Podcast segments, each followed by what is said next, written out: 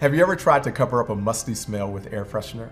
No matter how many cans you use, the fragrance will always serve as a cover up. King David abused his power by committing adultery and planning the murder of a woman's husband. The murder was supposed to cover up what he had done, but God knew about it.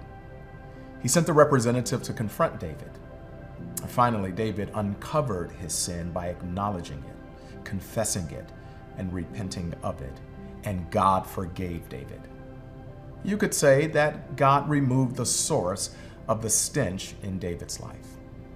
When we sin, it is futile to cover it up with silence, outward piety, or deceit. The stench of our disobedience will always seep through the veneer of our hearts. Instead, by acknowledging and exposing the rubbish in our hearts to God, we can experience the removal of our sin and the sweet fragrance of God's grace and forgiveness.